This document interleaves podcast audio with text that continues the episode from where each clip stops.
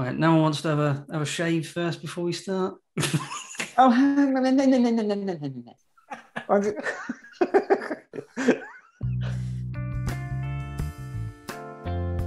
Hi there, welcome again to 11T8. Tonight we're going to be talking about On Her Majesty's Secret Service, the Bond film that isn't a Bond film but is a Bond film. So tonight, as usual, Justin is with me. You all right, mate? How you doing? I'm good. Hello. All right. Yeah, I'm good, thanks. Long time no see. It's good to have you back. Actually, yeah. Sorry. Yeah. You know, work and all that. You know, some of us got jobs. You know. Yeah, it's unfortunate state of affairs that some of us have to work for a living. Yeah. And Samir is with me, my podcast co-host. How you doing, mate? You all right? Yeah, I'm good, thanks. Yourself? How how's your week been? Enjoying work? Yeah. I, I. You know what? I didn't even get informed of this treachery, by the way. Um, you know. Sorry, mate, you did, but you said no, you haven't got time. No, it's fine. No bollocks. Fuck you. Yeah.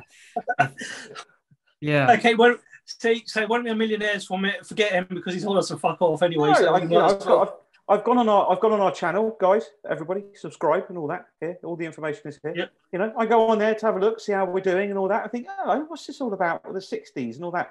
And these little bastards, you know, that was my invite. We um Samir and I wanted to do the podcast a while back. So we've kind of just taken initiative to do it.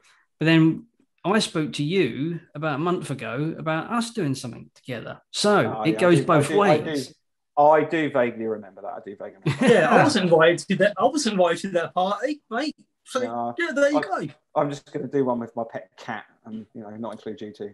Uh, you can pretend to get, hey, Mr. Bond, welcome. Yeah. It's going to be Blofeld, you know. Well, Yeah. you know, we've got another one coming up. Actually, it's released tomorrow, which is well, by the time this video goes up, it'll be long release. But the 14th of July at 6 p.m. UK time, there is going to be another podcast going up, which is Samir and myself rambling about the Titanic. Which Yeah, one We- of my favourite subjects. yeah, but and we I know I invited you, you bastard. you- so don't you- you, you- at that. You did invite me, yeah. But like I said, some of us have got jobs. Right. So on a Majesty's No, I Secret think you're going on a date. I think. I don't think there's a job, mate. So can I, I'm gonna can I start on this one? Can on I then. start on this one? Yeah, right. Yeah, if you want it. Because Paul said this in the intro. Now some people don't see this as a Bond film. Some people do. There's a bit of confusion. Obviously, Samir on the last one, you said that this one was supposed to come before You Live Twice, which is why Blofeld didn't recognise Bond. Uh, even though it's actually different Blofeld, I forget the guy's name actually, but he's he was in um, uh, Bridge- Savalas. yeah, Bridge Too Far, wasn't he? He's done a few uh, war films, fantastic. Kojak. Um, and uh, yeah, so I've, I, it's been a while since I've watched this one, and and actually at the beginning I was a bit bored, but then I really got into it and understood it and thought it's some of the best fight scenes we've seen. Actually, all it was missing was the Batman and Robin style pow pull, you know, in, in some of the in some of the scenes. In fact, I think in, in the edit in the uh, fight scene in the at the beginning, Paul, I think in the edits you need to add that in, like Batman uh, on that because it's brilliant. It's like proper, like gets into it.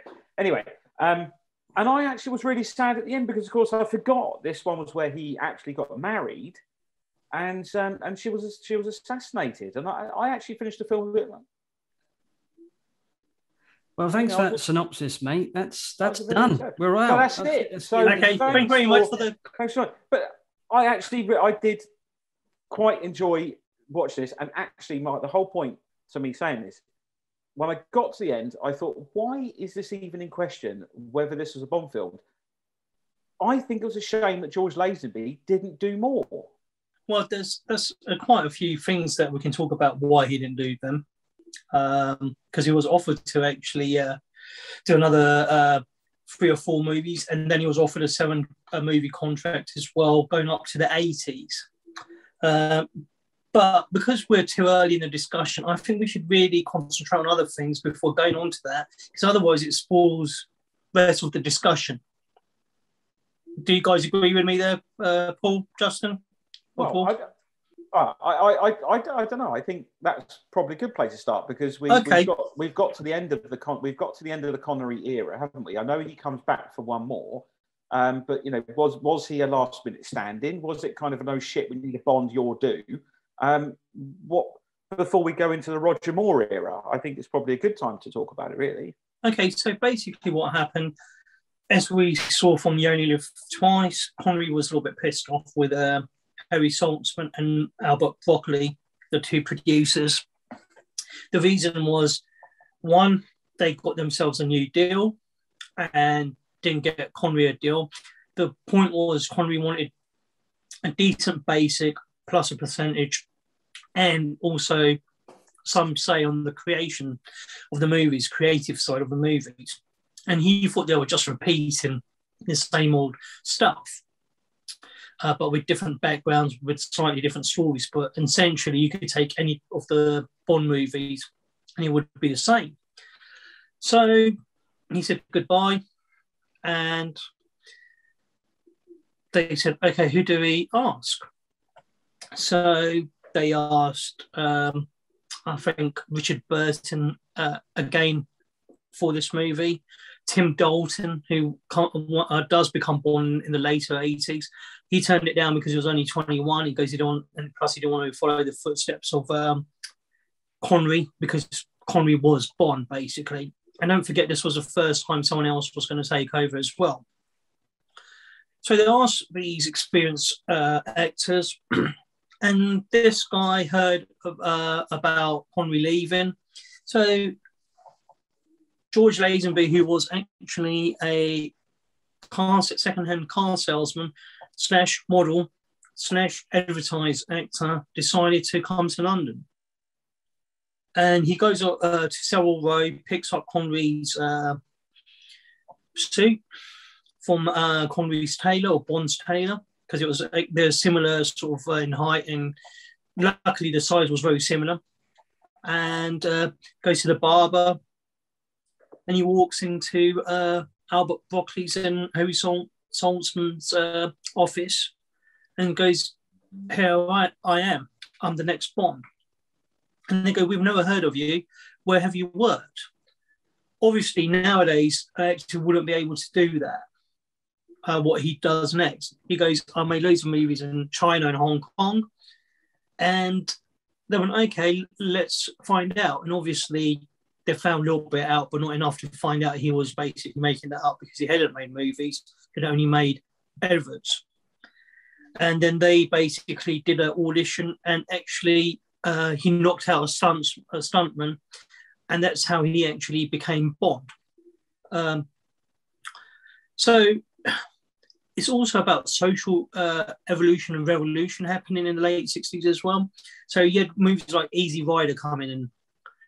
So after doing on Her Majesty's Secret Service, he had signed up for three movies. His manager slash agent said, no one wants to see a guy uh, in a suit going around spying for Britain, etc.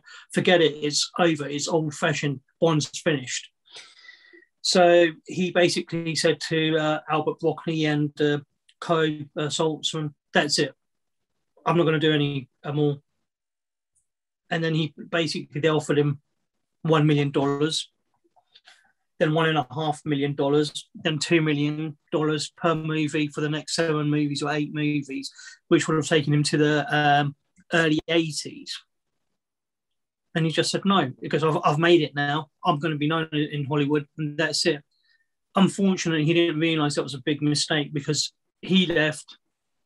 Connery came back, and then we know that the Roger Moore era happened, and he never became a big star in Hollywood. Everyone just remembers him for On Her Majesty's Secret Service, but he ended up going to Hong Kong, actually making movies in Hong Kong, kung fu movies, where he was going to do two or three with Bruce Lee, but unfortunately, Bruce Lee died when just a few months before he signed a contract. So he had to do them on his own. So that's the story behind him not doing any more Bond movies. It was his agent, manager. Oh, there you go. Well, that, that's good to know. I think that's important for uh, people to understand that because I'm sure there's there's those questions about that. Yeah, I mean, he didn't help himself either because if you read some of the quotes from Diana Rigg, who was the Bond girl in this movie, she was just amazed at the level of um, arrogance and self importance that he had on set. And the director, I think it's Peter Hunt, couldn't fucking stand the sight of him. Um, there's a few quotes from him that are quite scathing. Uh, he, he just had this, supposedly anyway, he had this air of self-importance that um, he'd, he'd made it to the big time and that he could demand certain things of people. People quit because of him. They walked off the set. So it was a very, you very can see strange that a little time. bit. Yeah, I think you can see that a little bit in his demeanour and the way he acts as well. Um, for looking at this, I did wonder. I mean, we've always talked about Bond having that sort of sense of arrogance or, you know, coming into himself, uh, and maybe he just he got into. Maybe that's why. I mean, he, he played that part too well, perhaps. No, Um, the other thing is, uh, Justin and Paul, you have to remember at the time when Connery had left the part, it was the biggest gig in Hollywood or in the movie industry. well, it's big, it's big shoes to fill, isn't it? yeah, first it's big shoes to fill because don't forget, we went from Connery being unknown to being the biggest star in the world, mega star in the world, or biggest uh, movie star at least for a few years when he was Bond. And not only that, but it was the number one gig. Anyone who caught that uh, basically uh, part was going to be famous overnight, and there was going to be loads of pressure. Obviously, he thought because he had become Bond, that's it and he can do what he likes, behave the way he likes. Even had no respect for the actual producers as well, because they're in the contract, and I think it's still in the contract for every Bond. Within, you need to have your hair cut, need to be shaven. Doesn't matter what you're doing, you're not allowed to grow your hair. It's about the public image, you see. There was uh, this guy who was clean cut, and obviously he was a young adult of 29. He's the youngest Bond in history as well. Remember that. He's only 29 years old. So he was into his uh, counterculture. What, what, uh, what do you say? Uh, Easy Rider uh, basically introduced at the time, and he wanted to actually ride his Harley Davidson. He bought a Harley Davidson. He grew his hair. He had one of those uh, bar uh, handle sort of uh, tashes and long hair. And that's what was a problem. He he basically Sounds like a right stuff. cunt. Uh, apparently, wasn't a nice guy. right. Yeah. I don't know. I th- I think there was an awful lot of um. I can't can't really think of the words really. He I think he went in with certain expectations to get get stuff, and I think the producers were just expecting someone to just follow orders. And I did read that he he was offering a lot of advice on certain things on set, and people were like, "What the hell are you? Hold on a second. Why are you telling us about this, that, and the other?" And you know, shut up. And a lot, of, I think a lot of the actors as well were very surprised with that. They're like, no, no, no, mate, you've got the probably the biggest opportunity in Hollywood right here. Shut the fuck up. Listen, do your job, and then when you've got a few years' experience, then maybe come back and offer some advice, but not right now. So Yeah. very odd. Yeah. So, I mean, the opening of this this movie, we've got the the whole the whole setup is completely different. We've got Yeah. no actual theme tune as such, No, No, no. um, which I actually quite preferred, but you know, so a lot of people you just expect there to be a theme tune. It was very Oh. rushed. You sort of got the impression it was very put together very quickly. Yeah, it was very I odd. think I think it was a case where they did that on purpose due to the fact it was a new Bond, so they don't want to have someone singing the same sort of uh, music saying that he's a man of action, he's a man of this, he's a man of that, and they wanted to make it different. So if you remember the start with a music title, they made also made sure that you knew it was the same person, actually another actor playing with all his past missions. Yeah, I don't know if you noticed that. there, there was a i mean there was a theme and that was louis armstrong's song all the time in the world that played throughout in various different Yeah. um, instrumental versions and actually you know there's a montage in there that plays that music so there was a theme tune but it wasn't bond related it just happened to be in the movie which is Yeah. strange um Well, it was basically about uh, his romance than the actual character himself. And if you remember, Justin, that was used in 93 or 94 for the uh, drink you're having tonight. Yeah. Well, yeah, because I do think that this film didn't have a very sort of, I don't think, a very clear, definitive baddie plot. Not, not really. Um, I think this was this was more about him almost uh, what he got up to when he was on holiday instead of having his resignation. He had a two week holiday, and for me, uh, the lead role was uh, was it Diana Rigg, the um, uh, the, the Bond girl, who was, inc- was incredibly pretty, and I think she she played the part incredibly well. Um, but the, the, but there was also, and I'm sure we'll come to this later on, the confusion as well. And so again, what happened to the, uh, girls uh, is is question number one. Um, again, another fucking Bond disappearing thing where we've got to guess what actually happened to them. But it was a very flimsy plot line. It was a very sort of well, this is kind of what I'm as Blofeld. This is kind of what I'm doing, but and that was it, it was sort of and it did. But I'm saying it didn't really spoil it for me that it wasn't a massively obvious baddie plot line. Yeah, it was a very mature storyline. Yes, I think very good. Yeah, that, that's the word. Mature storyline. I say yeah. very good. Yeah. You, you didn't. It wasn't like wrote for a child or a teenager. You didn't need constant prompting. You just watched it and let it unfold. Whereas the previous Bond movies, they all follow a very tight script. It's very obvious what's going to happen. You can almost work it out in your brain 20 minutes before it's happened. Well, you, kind of anticipate, right? That's going to happen. Okay, that bit's happened. Right, that's now going to happen. Oh, there you go. It's just happened. This was completely different. It just felt like a story unfolding. Um, the, from the beginning, when he's actually in the car, he's obviously in Switzerland again, and that road he's driving on looks very familiar to the one in um, Goldfinger, where Sean Connery's driving the Aston Martin. It looks yeah. very. It may not be, but it looks very, very familiar with the sort of stone markers at the side of the road and stuff. Yeah, yeah. Can I just correct you on that one, Paul? My apologies to be a pain. Uh, that was shot in Portugal. That scene. All right. Why is that then? It's supposed to be in Switzerland, wasn't it? The whole, the no, whole movie.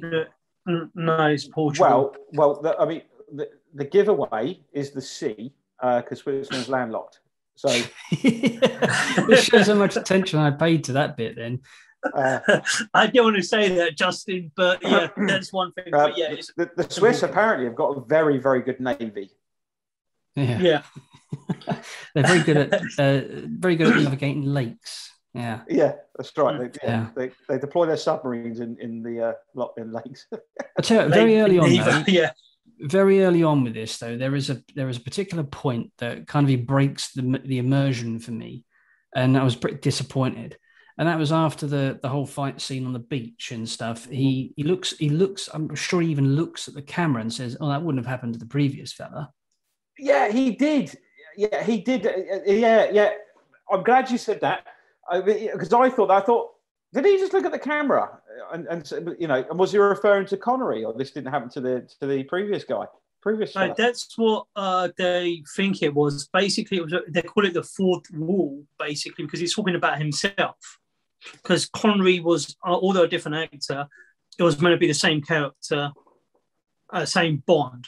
It wasn't another Bond, basically. So it's the same per, uh, person, I don't think that's in, that's in question to me. I think we all understand that, but the fact that it was just immersion breaking. You know, I'm here to watch a Bond movie, right? I've I've got it. It's, it's clearly a different fucking actor. I can see that. Yeah, it, it was a bit quippy, wasn't it? It was a bit quippy. You know, something you'd expect in Austin Powers, but not in a serious film like Bond. Yeah, I completely agree. I completely agree with you.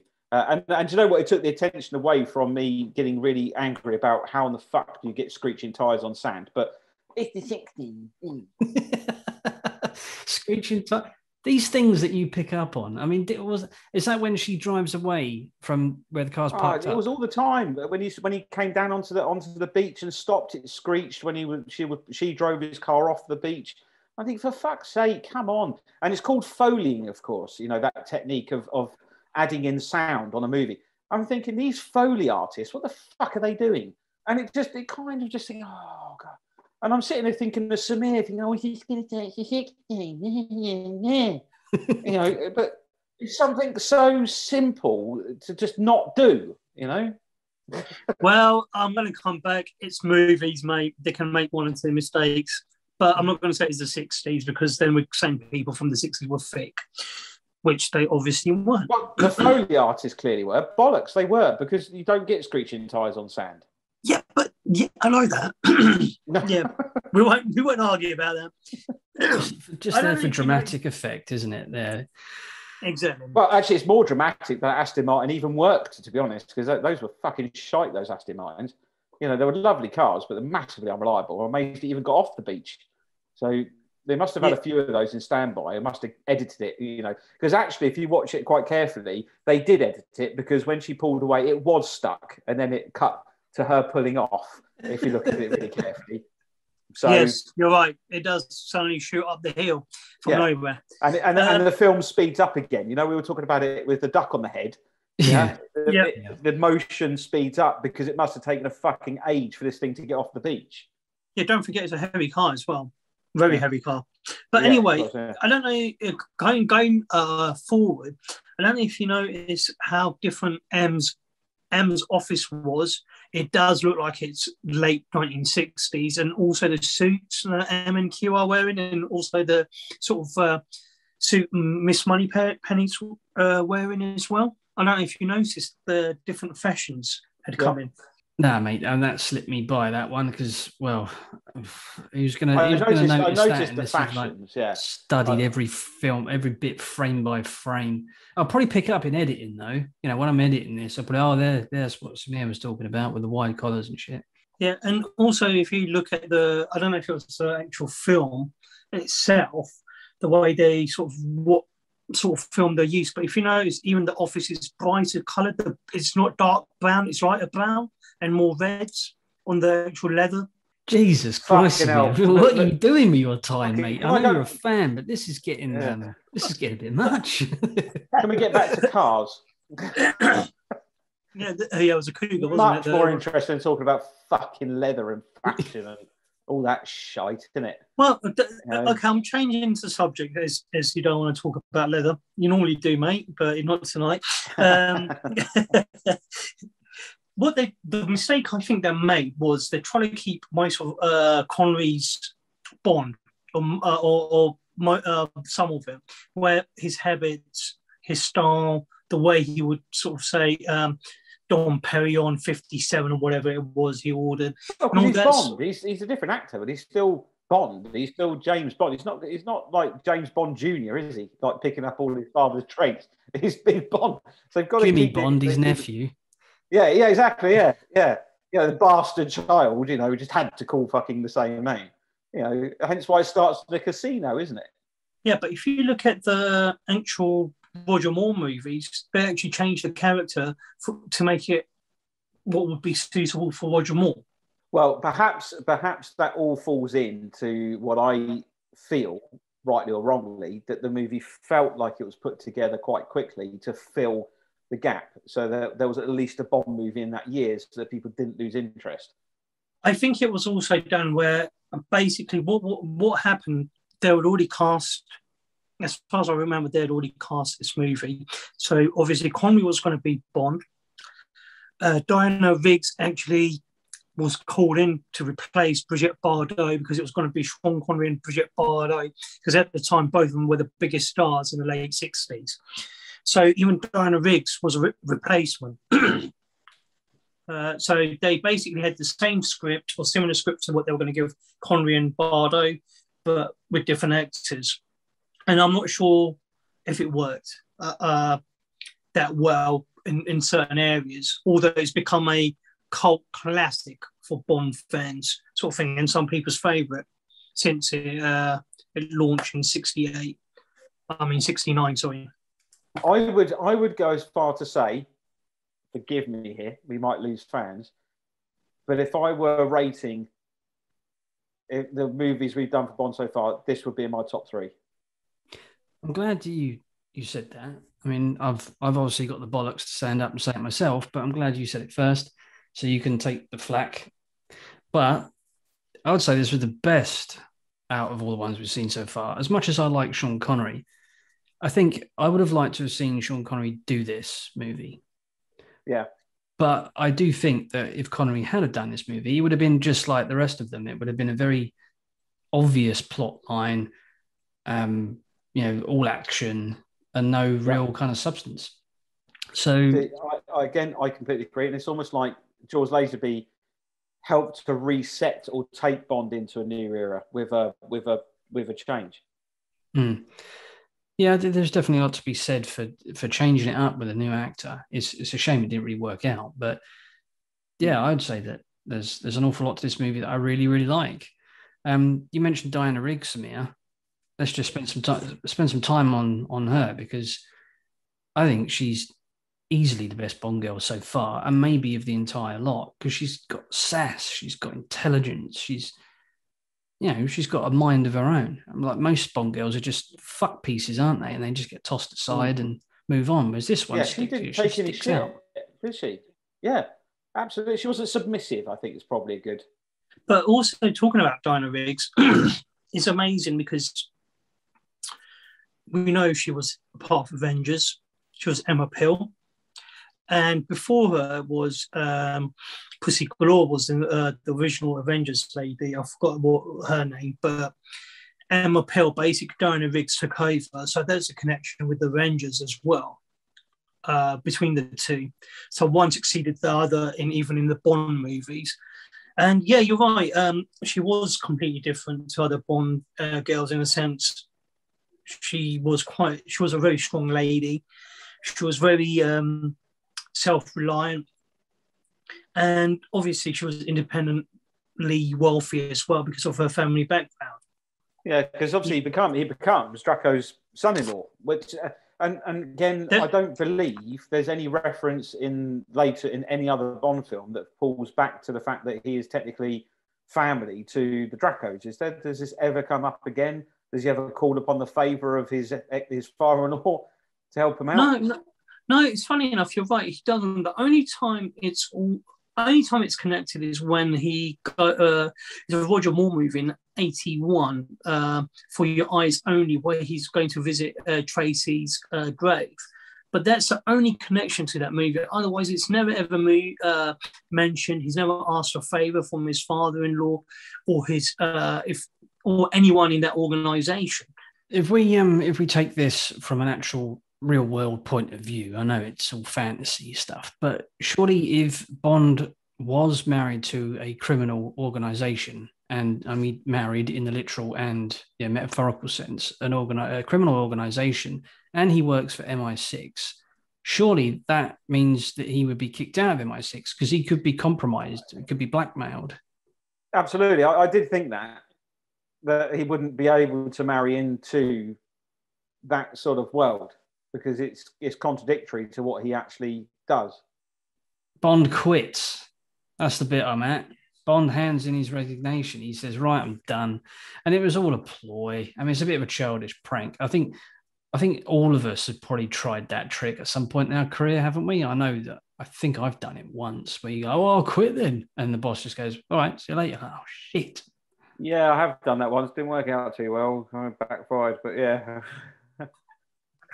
well, not all of us have got PAs like Miss Moneypenny here, where she writes something different instead of giving a resignation a, a request two weeks holiday. So I think that's where we went wrong.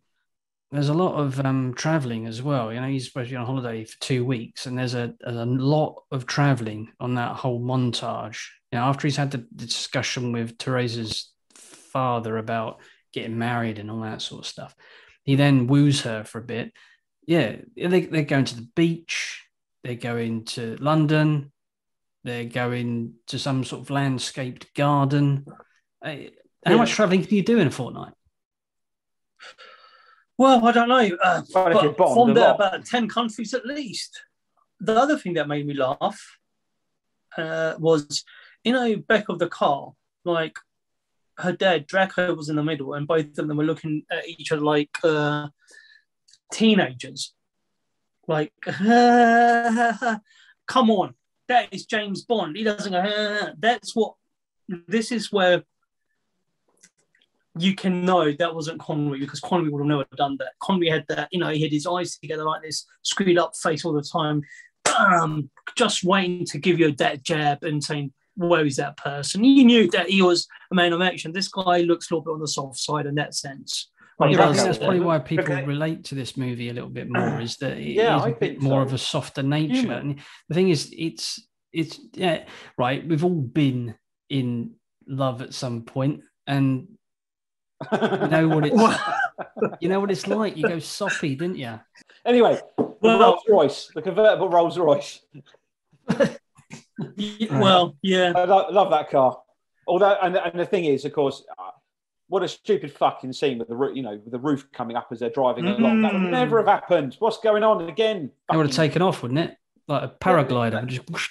Yeah, it, well, the roof would have just ripped off. It's uh, rubbish. But the car itself, but I forget what it is. Samir, is it a uh, so, is it a uh, Phantom? I think it is.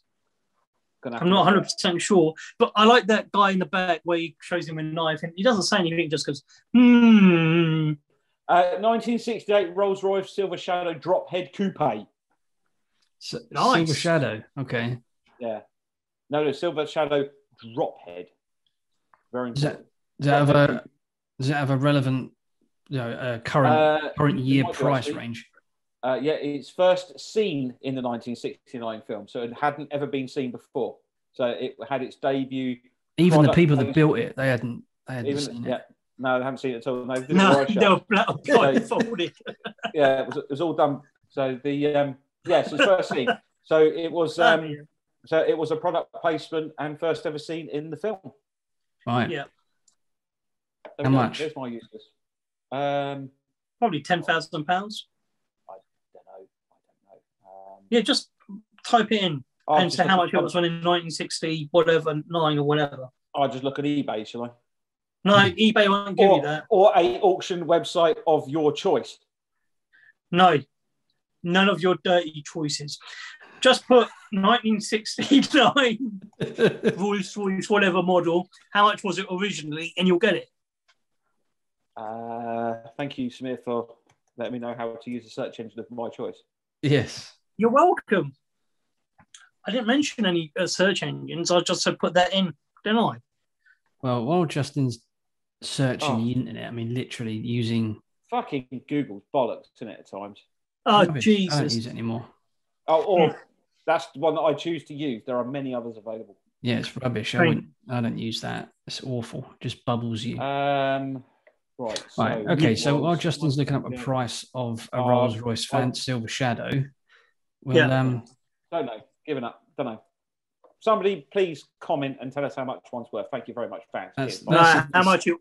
That's if this We segment wanna- remains in the video. Yeah. Yeah. By the way, we're not looking for how much it's worth. Oh, yeah, Uh, you, like, you now. like to cut me out, don't you? I only get a few minutes. Get a little But- bit of airtime. I'm I'm the- cut him out there. I tell you what, right? You're Cut- talking about Cut, cuts. cut me off in mid sentence. It's like, you know, oh, fuck it. Edit. You're talking about edits, right? I'm the one that suffers the most, right? I'm supposed to be the bleeding host of this stuff, and I just like to say three words, and it's just down to you two.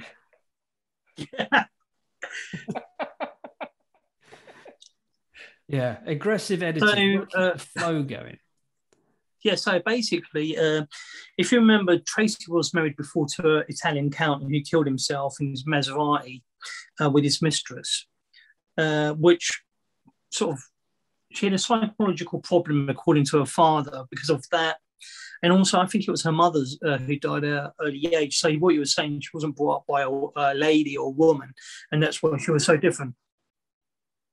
So the guy, the guy on the building site put in the enormous photocopier in the thing. Was that one of Draco's men? No, What was, No. what was he then? Secret Service guy. Yeah. Right. Secret Service, yeah. He weren't very secret, was he? Climbing up that mountain. No, that's why he was hanging at the end, wasn't he? Like, hello. Yeah, that's a not because that's a good question actually because I was a bit confused at that. Obviously, it was somebody that was working with Bond, but I couldn't figure out whether it was just some, you know, like his mate or somebody else at MI6 or whatever. It's bizarre. The impression I got was MI6, and I've already had, had that. But now Justin has mentioned Draco, I'm a little bit confused myself. I'll be very frank and honest with you. But I always thought it was MI6. I think you're probably right. I think it probably was MI6 because this mission was relating to something for that to get him back on the case, wasn't it? Because he had been unassigned to this, so he Yeah. was trying to find something to reassign himself. Um, you know, to position himself to get reassigned to it. That's why. So I think the guy was MI6. But did anybody else think he had a, a faint um, sort of uh, likeness to uh, Des O'Connor? Who, the blonde guy? Yeah, was it Des, O'Co- Des O'Connor? No, he looked like, uh, uh, what's his name? the one who's married to Amanda Holden. or uh, Den- uh, Dennis, Les Dennis. Les, De- Les Dennis. It might be Les Dennis. Yeah, sorry, Les Dennis. That's what I meant. Yeah, Les Dennis. not, not Dennis. There's a Connor. There's a Connor. yeah, Darth it's, it's Les Les Dennis. He did look like Les Dennis. I'm sorry, but Yeah. he just did. Yeah. I actually thought I actually thought it was Les Dennis, Les Dennis when I first saw it. I thought, what's he fucking doing in the film? And our audience if says you're a bunch of dicks. What a knob! Yeah, but you can edit that bit out. You like you like editing me out anyway, so you can just edit that bit out. Oh Christ. We're start- Justin's really going for you tonight, isn't he? Saying you like doing this to me, you like doing that to me. Bloody hell, Justin. He's Right, got an axe yeah, to grind tonight. tonight. He's got an axe More to grind. importantly, what what edition of Playboy was that that he was looking at? I'm pretty sure you could probably find that out actually if you search for it. Yeah, Someone's you probably bound would. to have done that research.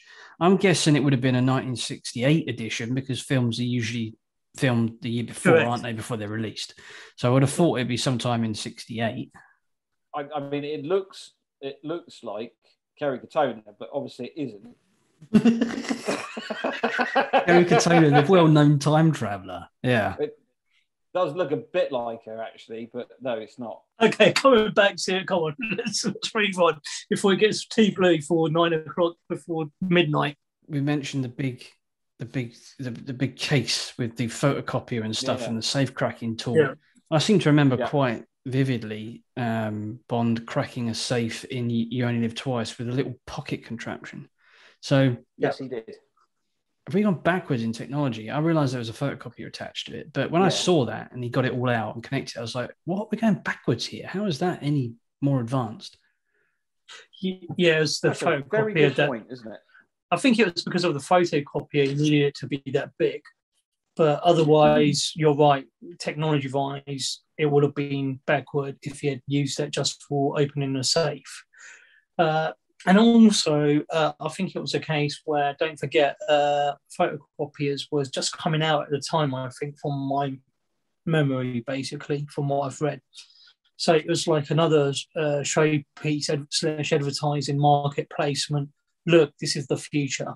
I'd, I'd have worried more about photocopying the Playboy, to be honest. I don't know why it was. Yeah, yeah, I know, Justin. That's why your mission you've been on, mate. You've been. Uh, Wouldn't have been in colour though, would it? It's a bit primitive. yeah you wouldn't care, mate, would you? You just just whacked copied his just whacked his phone out and used CamScanner or a scanner app of your choice, and and just scanned it and sent it to himself. wouldn't so we're hanging up on the playboy thing here aren't we because I, I do Yeah, actually have a on. Yeah, go on. I do actually have a, a note of it myself, actually, the Playboy thing, because it's, oh, it's obvious product placement and it is so blatant as well. Yes. And why would Yeah. that creepy kind of lawyer fella have a copy of Playboy in his office? the reason why uh, it was a uh, it was a product placement because at one point, um, if you remember in other movies, he would have a card in his wallet and he's a member of a Playboy club in London because it was just a new thing. They had just launched the Playboy club in London, which actually only la- well uh, boomed up to the 80s and it was shut because um, all the rich people from the Middle East came along, etc. And it was an oil boom. And eventually, I think it was it must be five or ten years ago now. They've launched a new Playboy club um, in London, but for so many years, for twenty plus years, it was absent. But yeah, uh, from London. So yeah, you're right, Paul. It was a a product placement because James Bond's a Playboy. Who else would advertise such a magazine so well? And also, I can't imagine that that um, they would have been able to use that without any kind of permission. So I think by default it must have been because it I think was like Playboy at that point was even was was just as big as it is today, really. Really? Of course it was. I'm sure it was. I thought it'd be bigger, mate. I thought it'd be le- it'll be well, not that big now. No, I think it was still people's go-to top shelf magazine. Anyway, let's move on from from Playboy. I think uh, I- that's I- uh, your reading habits there giving away. No, I read Anyway. Penthouse. Anyway, I want to um, move. I want to move on to the coat of arms and the Orbis non um, uh, sufficit, which it means uh, tomorrow is not enough. The world is not enough. The world is not enough. Sorry, I didn't know that. Um, and interestingly, you got uh, a, the name of a movie placed within this film that came later on um, in his coat of arms because I sort of thought, oh, that's that's interesting because I actually did rewind it and paused it, and I have paused it on the shield uh, here um, because I, I, I, just found that quite I just found that quite interesting because of course you know Skyfall was the name of the house that he lived in in Scotland, was it? It's where he was brought up, so it, it it just it's interesting, but, but and obviously Spectre, obviously Spectre. So some of the later films were almost set up for their titles way back at early at this point. Yeah, and have you have you ever looked into those um, heraldry things? Yeah, yeah, I've, I've got it for for my surname, and uh, and I've got the coat of arms. I've got our coat of arms. Right, because that's what I was going to get to. Um, I did that years ago, and I got some crappy image and stuff like that. And it's mostly bollocks, right? Not everyone has got heraldry. You have to, I mean, that whole piece in the Bond movie is true. There are people that do mm-hmm.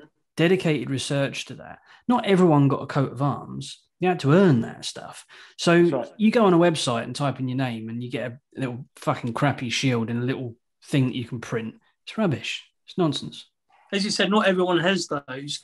Um, coat of armors, uh, arms, and stuff like that. But don't forget also, uh, Bond was meant to be from an aristocratic upper class family as well. He wasn't there to establish his own, though, was he? He was, he was there to establish Blofeld. Yeah, he was, but he had to use his own background. Oh, right. Okay. As a cover. Because right. I was I was surprised to see old Wexford behind the desk uh, in there. You know. Do you know he was considered at one time to play Bond himself? I can I, can believe that actually. Yeah. Yeah. I loved him in Wexford. He was bloody brilliant. I think he's six feet under now, isn't he? I think he has passed on. Yeah. Yeah. Yeah. Yeah. But anyway, anyway, coming back to it. He did a lot of the voiceover as well. I noticed yeah. that um, Lazenby was talking and it was that fella's voice over it. Yeah. and he did like half the movie, as in, you know, I thought, well, that's a good gig, isn't it? Hmm. Yeah, because the problem was uh, they needed a sort of a British uh, accent, and George Lazenby had a, quite a strong Aussie accent. Oh, was he? Was he Australian then, George Lazenby? Yeah, he was from Australia. Oh, yeah. okay, okay. That wasn't immediately obvious, I have to say. You can't have Sir Hilary talking, "Good day, mate." Can you really? Yeah. Well, that. Well, I thought it was more Sherlock Holmes when he came off the train. Um, yeah, well, he was disguised, wasn't he? Because when I, the first time I ever saw this movie, I did think it was really, really weird that he was dressed in these different outfits that Bond probably wouldn't wear. But then, of course, he was being he was disguising himself as that fella in the heraldry office. That's so right, yeah. it makes sense, doesn't it? Really. I was just expecting to go. Uh, yes, dear Watson. Blofeld Space. It's become a slash restaurant hotel, I think, and it's used for events as well.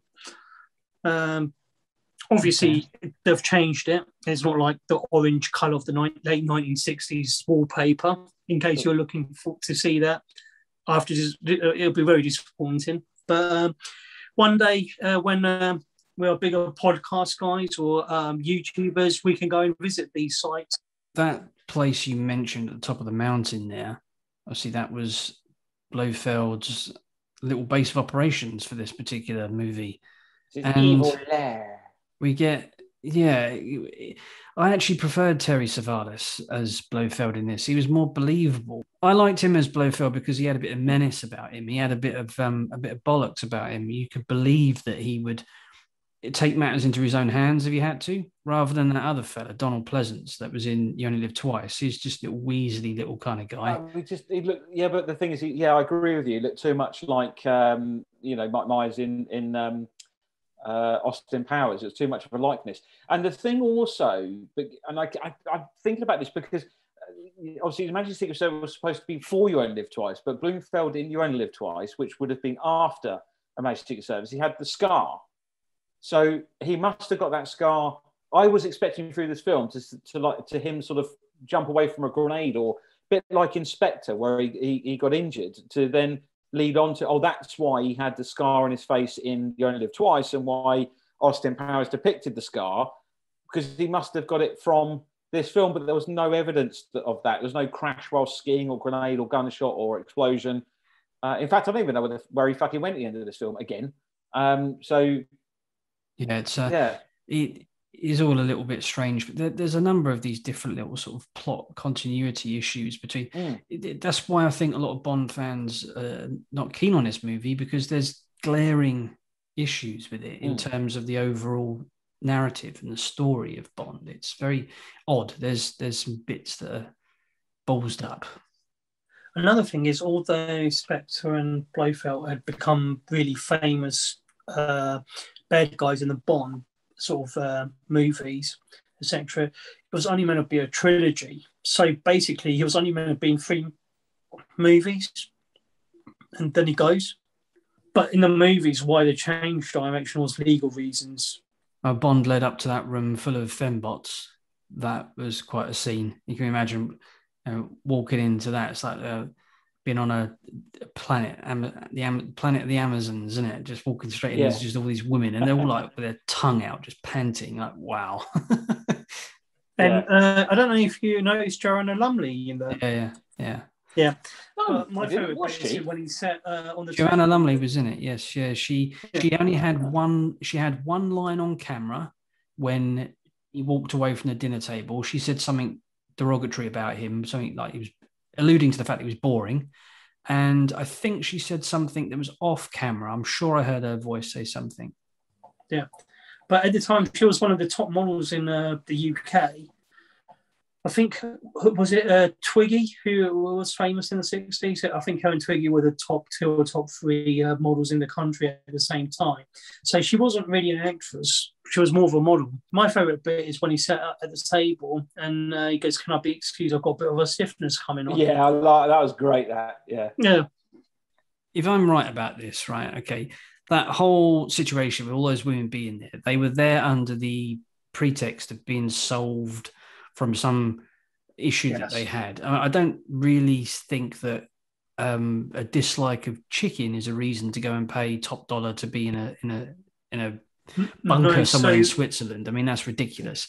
But yeah, the, so they're all so the pretext is that they're all there to be um, cured of something, right?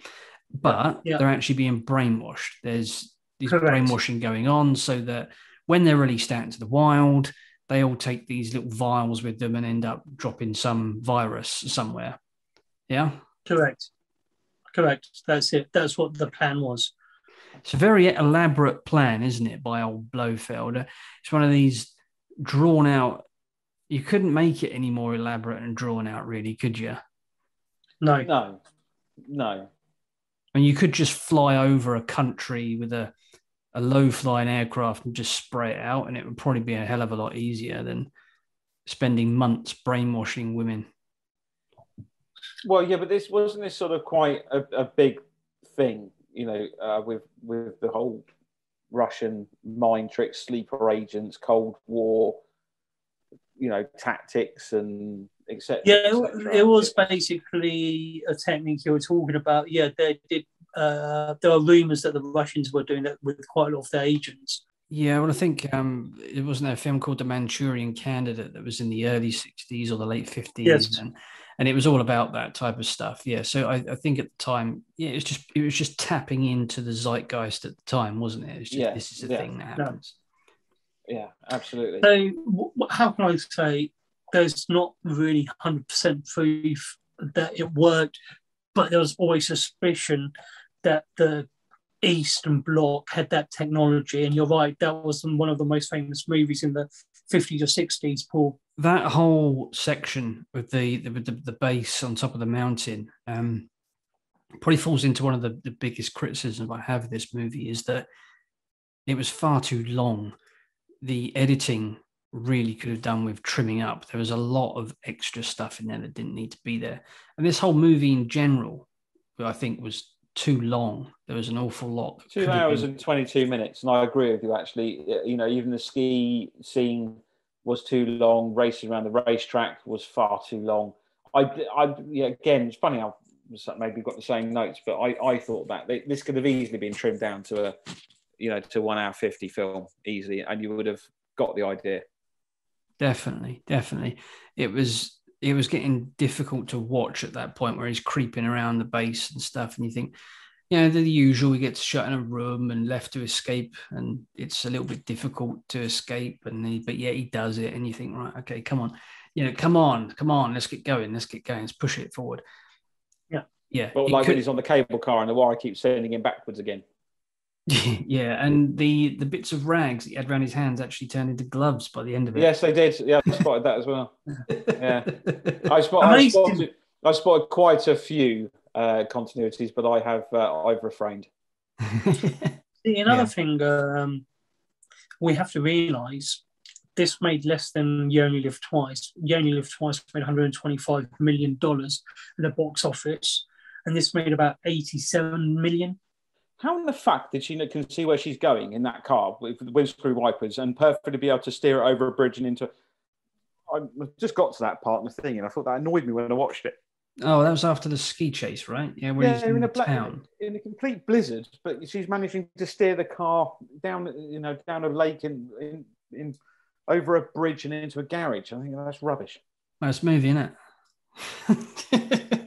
movie, isn't it? no, I wasn't going to say that, but no, but don't forget, they're quite used to that sort of weather in Switzerland. If she lives, don't forget she studied there. She probably learned how to drive there, so she's probably used to them sort of uh, uh, conditions. Yeah, but why is she why is she turning the washer fucking thing? That's not going to do anything, is it? She's got magic eye. What, what washer thing? Squirt and freeze on the windscreen. Oh yeah, yeah, I know what you Yeah, yeah, yeah. Yeah, we should probably yeah. step back actually and talk about that whole ski escape scene because after Bond gets out yeah. by the cable car thing, um, that ski scene, I actually quite enjoyed that. It was pretty damn good. That. It, yeah, a lot of it as well. Not there was the odd uh, green screen them, but a lot of it, you're right, what was actually people skiing. Yeah, and, it, it, it was a step choreography up. of it was great. Yeah, it, it was certainly a step up from most Bond films we've seen before, where they've been pretty poor those types of action sequences. But yeah, this yeah. was pretty good. Yeah. Yeah. Was this? I I think this was after he'd met up with her. Yeah, it was. Yeah. No, sorry, it was before. Think... It was it was before he met up with her in the village. But then there's yeah. another ski chase after when he's rescued by her in the village. So there's that particular scene where that guy falls into the trench and gets churned up by that. Uh, I don't even know what that machine is. Oh, what the the, the snow blower. So it goes through deep snow, carves it up, and throws it out. So it, it carves a deep channel. Right. Okay. Then that guy, that bit where the guy falls into that, and there's like you know the the the, the, blood and all that sort of stuff coming out of it. I was wondering how the audience would have would have dealt with that at the time because was there like slasher flicks and stuff going on in the late sixties? Horror film. Well, he certainly wouldn't know much about it. That's for sure. But, uh... Don't don't forget that uh, forget things like Psycho and those uh, movies were sort of becoming popular at the time. So there were sort of uh, them sort of movies, but not to what we saw probably in the eighties, nineties, where we were seeing these movies where we were seeing a lot of blood and gross stuff. But you would see the sort of stabbings and a little bit of blood and it was a bit. It was a bit overly unnecessary for a Bond film. I thought. Yeah, that's how I felt about it, and especially when I made a joke out of it as well. It's. I was just yeah. I just wonder what the what the what people's hmm. your thoughts on that would be at the time.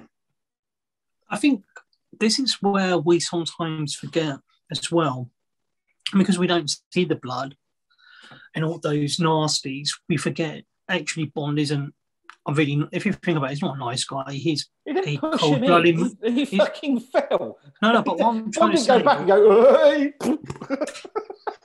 no, but what I'm generally saying, when he makes uh, certain jokes about when something happens to a person, like, or he kills them, uh, we have to realize this guy's not an ordinary guy like you and I go and do our work and yeah, we don't harm anyone. I do agree with you, Smith. It reminds me of a scene out of Arnold Schwarzenegger with True Lies, where he's yeah. under that, that truth serum and Jamie Lee Curtis says, Have you killed people? He goes, Yes, but they were all bad. Yeah. You, but you then know, again, he's got license to kill and he's killing bad. He's killing baddies. He's not killing good people. He's killing baddies that are trying to, to do bad and harm. But, yeah, but then what I'm trying to say is when the other guys kill someone, we say, oh, that is bad. But then they're thinking the same thing on their side. You get what I'm saying? Skipping ahead a bit, quite a bit actually. Yeah. Um, I'm just gonna say the grenade, and hopefully you both know what I mean by that. The one that uh, falls in the car and then Well, that's the moment I thought, ah, that's where he gets the scar from. It wasn't him that got blown up, was it? It was Bond, and he got thrown out of that toboggan like a rag doll, and he just gets straight back up and starts running after him. That's a frag grenade, surely. That's a, that would have torn into pieces. Hang on, hang on. Which wasn't? I thought it was Blofeld that tried to pull the grenade. It was, yeah, but he dropped it, remember? So Blofeld pulled the pin, dropped it, and then he's scratching around for it. He gets it, and then he That's just kind of like throws it behind Oh, him. yeah, tosses yeah, it back yeah, and uh, Yeah, gets sorry. Yeah, Yeah. It, it is the point in which I thought, oh, is this where he gets the scar? But then no, that grenade had a much longer than a five second fuse on it, and then yes, did explode. Yeah, and he just kind of, yeah, it wouldn't have happened in reality. I mean, if you if you're going to be if you're going to be realistic, and a guy falling into a snow into a snow um, uh, compactor. Then you've got to be realistic in the fact that he's going to be buried in shrapnel and missing a leg and an arm and probably very likely dead. So Bond wouldn't be around then. Yeah. Yeah. So yeah, you're right, uh, Paul and Justin. That was a little bit unrealistic and a little bit stupid. his, his bobsleigh later on just very, very just slid into view. Well, that thing would have been blown to fucking bits and all, but it just slid into view, didn't it? At the end of that whole scene, Did you it? just say, "Oh, you know, jump on me. I'm, I'm ready. You know, I'll take you wherever you need to go, like a taxi." I was like, "What?" Yeah. It was a little bit stupid that scene. Well, I mean, it was, a bit like the avalanche scene as well. It, you know, towards the end. I mean, they, they would have broken all sorts of bones rolling around down from that bloody avalanche, and it was quite. It was quite a bit of spectacular footage. That actually, I don't, you know, where they got that from, but the, the final bits where they were sort of rolling with it. I think anybody who's been caught in an avalanche would tell you that it hurts a lot more than that. Hmm. But don't forget, it is James Bond after all. This is the thing. He's a super fit.